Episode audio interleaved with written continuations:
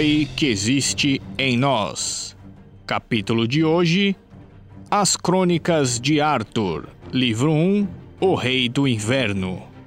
Uma realização: Café com Zumbi. Sermos transportados para o século V ou VI, não nos prendendo à lenda de Arthur, mas convidados a conhecer uma história que nos remete ao exercício de uma construção mental de uma Britânia difícil, recém-abandonada por Roma, e de uma época considerada como a Idade das Trevas, percebemos que o autor Bernard Cornwell faz um trabalho incrível misturando romance e fatos históricos. Embora falaremos apenas do seu primeiro livro da trilogia, As Crônicas de Arthur, o Rei do Inverno. O autor nos leva à cultura da Britânia, no sudoeste da atual Inglaterra, da Bretanha ao noroeste da atual França, ou Powys, atual país de Gales, ou ainda a antiga Irlanda, todos remanescentes da cultura celta, assim como a conhecer os invasores germânicos anglo-saxões, na época chamados apenas de saxões. E é uma época marcada com fortes rupturas culturais, guerras civis entre os próprios bretões, a vinda do cristianismo que Roma institui, que de certa forma se relaciona em partes pacificamente com o druidismo, que por sua vez, esse druidismo, embora em declínio, foi uma religião muito ligada à natureza, à imortalidade da alma e à comunicação com os mortos. Esse autor incrível nos convida também ao exercício da imaginação, em que poderíamos projetar um Arthur naquela época com os costumes e ações condizentes com o meio que vivia, mas com a nobreza de um homem bom, criada posteriormente por aquela literatura fantástica que conhecemos mais recentemente na história da humanidade, com magias, dragões, monstros e donzelas. Nos incita ao exercício de observar que, se existiu o mago Merlin, ele seria como um druida da época, um conselheiro espiritual, não só dos pequenos reis feudais, mas também temido por todos daquele povo, seja por sua autoridade espiritual, seja pela superstição muito inserida na cultura. Um druida era também muito ligado àquilo que a natureza poderia lhe prover, ou para criar ilusão e aumentar seu prestígio espiritual, ou para realmente responder à vontade dos deuses pagãos. O autor nos leva à frente das batalhas da época e me impressionou muito a ideia de que, embora agora me pareça óbvio demais, as linhas de frente inimigas de escudo e lanças, numa guerra, ficavam por horas se analisando e não era fácil para o líder de guerra convencer seus soldados a enfrentar a horda de escudos e lanças do inimigo à frente.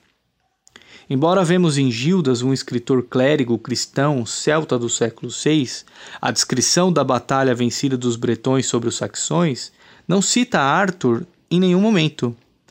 Vemos em Nennius, um historiador do século VIII que compilou a história dos britânicos nos últimos anos, muito embora 200 anos à frente da época da suposta existência de Arthur, o cita com mais propriedade de modo mais significativo o chama de Dux Bellorum, ou líder das batalhas, mas nunca como rei. A partir da visão do narrador da história, um saxão guerreiro de Arthur, Dervel Cadarnes, pronuncia Dervel, sim, posso descrever Arthur como alguém que, muito embora tinha um lado guerreiro habilidoso, calculista e que sempre havia firmeza, confiança e dureza nas suas ações no campo de batalha, Vemos também nas decisões políticas, às vezes impaciente, ansioso e com uma decisão de ferro. Por outro lado, podemos ver uma característica muito interessante que me chamou a atenção. Ele tinha, como descrito no livro, um interesse genuíno pelas pessoas e óbvia benevolência. Seu rosto refletia uma verdadeira gentileza e todos naturalmente confiavam em Arthur à primeira vista.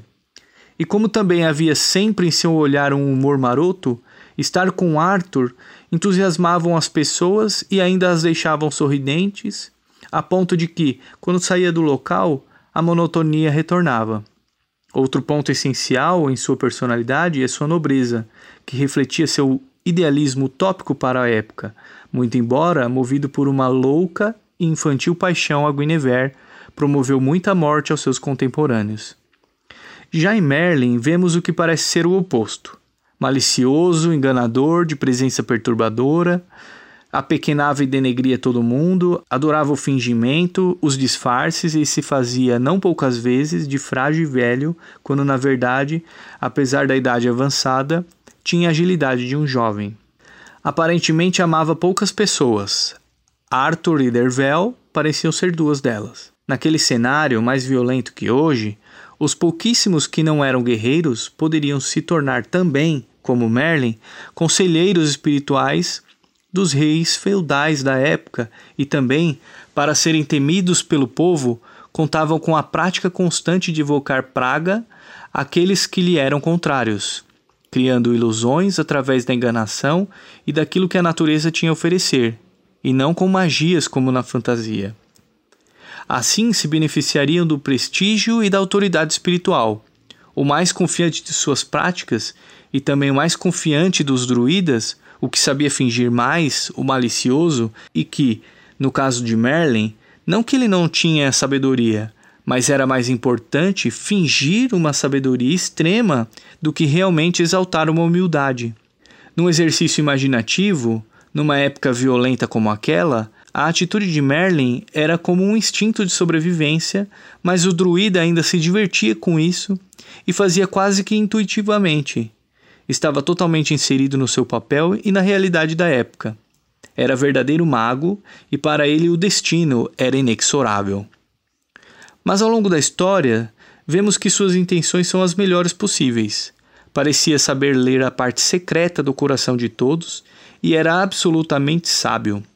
Lutava secretamente pelos bretões, por aqueles que sabia que lutavam pelo coletivo e pelos treze tesouros sagrados da Britânia, que provavelmente restauraria o país e também os libertaria das invasões saxônicas.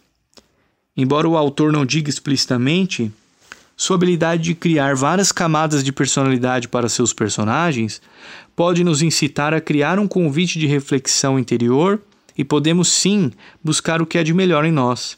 Assim como Arthur, por exemplo, podemos nos inspirar à nobreza de coração a criar em nós um interesse genuíno para com as outras pessoas. Mas podemos também, como fruto da imaturidade, fruto de paixões sem medida, sem reflexão, trazer infortúnios a nós mesmos. Assim como Arthur trouxe morte a vários de seus amigos e guerreiros, por conta da paixão que nutria Guinevere. Pois paixão é diferente de amor. Um encontra prisão e solicita benefícios apenas a si próprio o outro liberta e é genuíno coração que trabalha sempre para servir. Mas, como uma pessoa íntegra, Arthur soube reconhecer seu erro e tentou, de todas as formas, consertá-lo, voltando a servir seu povo. E integridade é também saber carregar a nós mesmos com dignidade, mesmo depois de termos cometido os equívocos importunos.